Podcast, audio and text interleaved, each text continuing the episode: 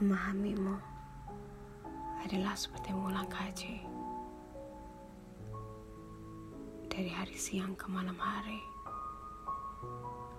Aku membacamu, aku mempelajarimu, aku menulis tentangmu. Di bait-bait kata dalam buku puisi yang kini hanyalah lembaran-lembaran usang yang masih menjadi tempat curhat. Di mana mata pena merangkai janji-janji jam 2 pagi. Yang pernah kau tabur di awan biru menjadi saksi. Katamu percintaan yang tak akan menemu perpisahan. Malah kau pergi dan membuangku seperti sampah hanyut di tengah lautan.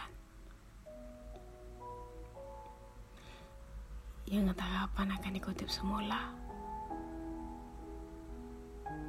Suara-suara di kepala masih melaungkan peristiwa bersamamu tentangmu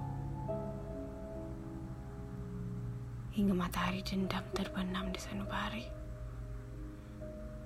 walau bersendirianku. Aku sengaja menunjuk ke di atas luka pedih agar aku tak terlupa akan sakit semalam. Di mana kau masih bersama aku, membawa bakul hati yang kau isi harapan dan janji-janji palsu.